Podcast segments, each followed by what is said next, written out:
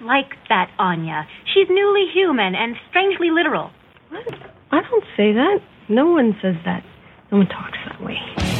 Strangely Literal, the podcast. You haven't seen my drawer of inappropriate Here's starches? the part where you make a choice. Shepherd Book was just telling us funny stories about his life at the monastery. This goes beyond anything I've ever done. It's a total loss of control. And not in a nice, wholesome, my girlfriend has a pierced tongue kind of way. I think you've already figured out I'm not the poster boy for normal. I've given some thought to moving off the edge. Not an ideal location. What a crazy random happenstance.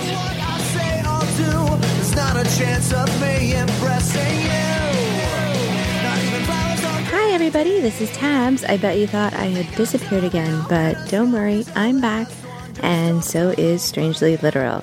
Uh, it's been a crazy couple months.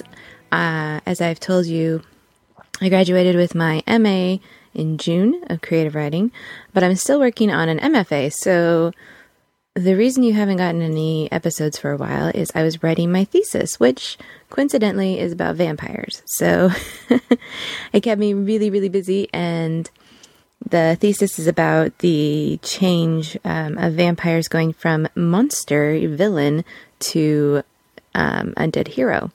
And it was really fascinating. I read a ton of books on vampires um, and just to trace their history throughout legend into literature and TV and movies was really, really interesting.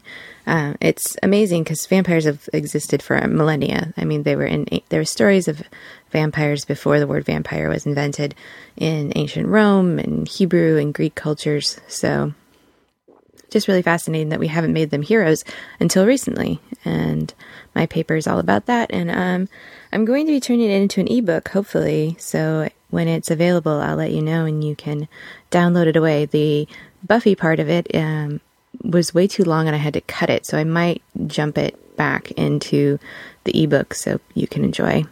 But yeah, I, I, I learned that I could write a thesis on Angel.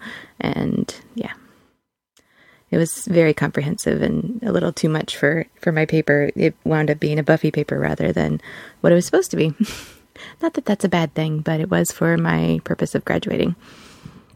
Anyway, uh, this episode is coming to you on Buffy's birthday, which is January 19th. Uh, this is her 31st birthday here in 2012. And the reason for that is two of her birthday episodes aired on this day. So a lot of people take the 19th as her birthday. Um, so happy birthday, Buffy. You're just a little bit older than I am. we were both born in 1981. I was just in November and she was in January. So happy birthday, Buffy. And in honor of Buffy's birthday, I snagged this little ficlet. Uh, I don't know if it's a drabble. It's probably a little longer than a drabble, but it's small. Uh, that I thought was pretty funny uh, about Buffy's birthday. And I'm going to be reading it because I just grabbed it this morning. So here we go. Uh, see you guys soon. Time for some thrilling heroics. Here's how it is. You'll get killed, I'm telling. Okay, that's new.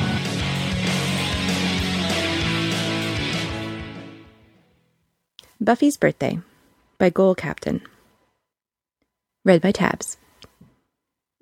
Buffy? Dawn poked her head around the bedroom door. Here, a voice emerged from beneath her bed.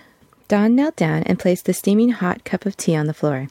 Buffy's hand shot out from beneath the bed sheets and retracted it towards her. Two sugars? Three, Dawn confirmed. Are you going to keep this up all day? Until my birthday's over, Dawnie, I'm staying right here. You don't think it's a bit. Ah! Dawn screamed as the Nilsen demon crashed through the window, spewing vile drool from every orifice. Buffy flipped the bed up with her legs, knocking the beast flat. She jumped on top of it, pinning it to the floor, and began hacking the helpless demon to bits with a broadsword. Oh, screw it. Go get my presents and cake, she remarked, mid sword swing. Uh huh, Dawn whimpered as she crawled from the room on all fours. And get some garbage bags to put the pieces of this thing in. Okay, Dawn replied, running downstairs to fetch the funny hats.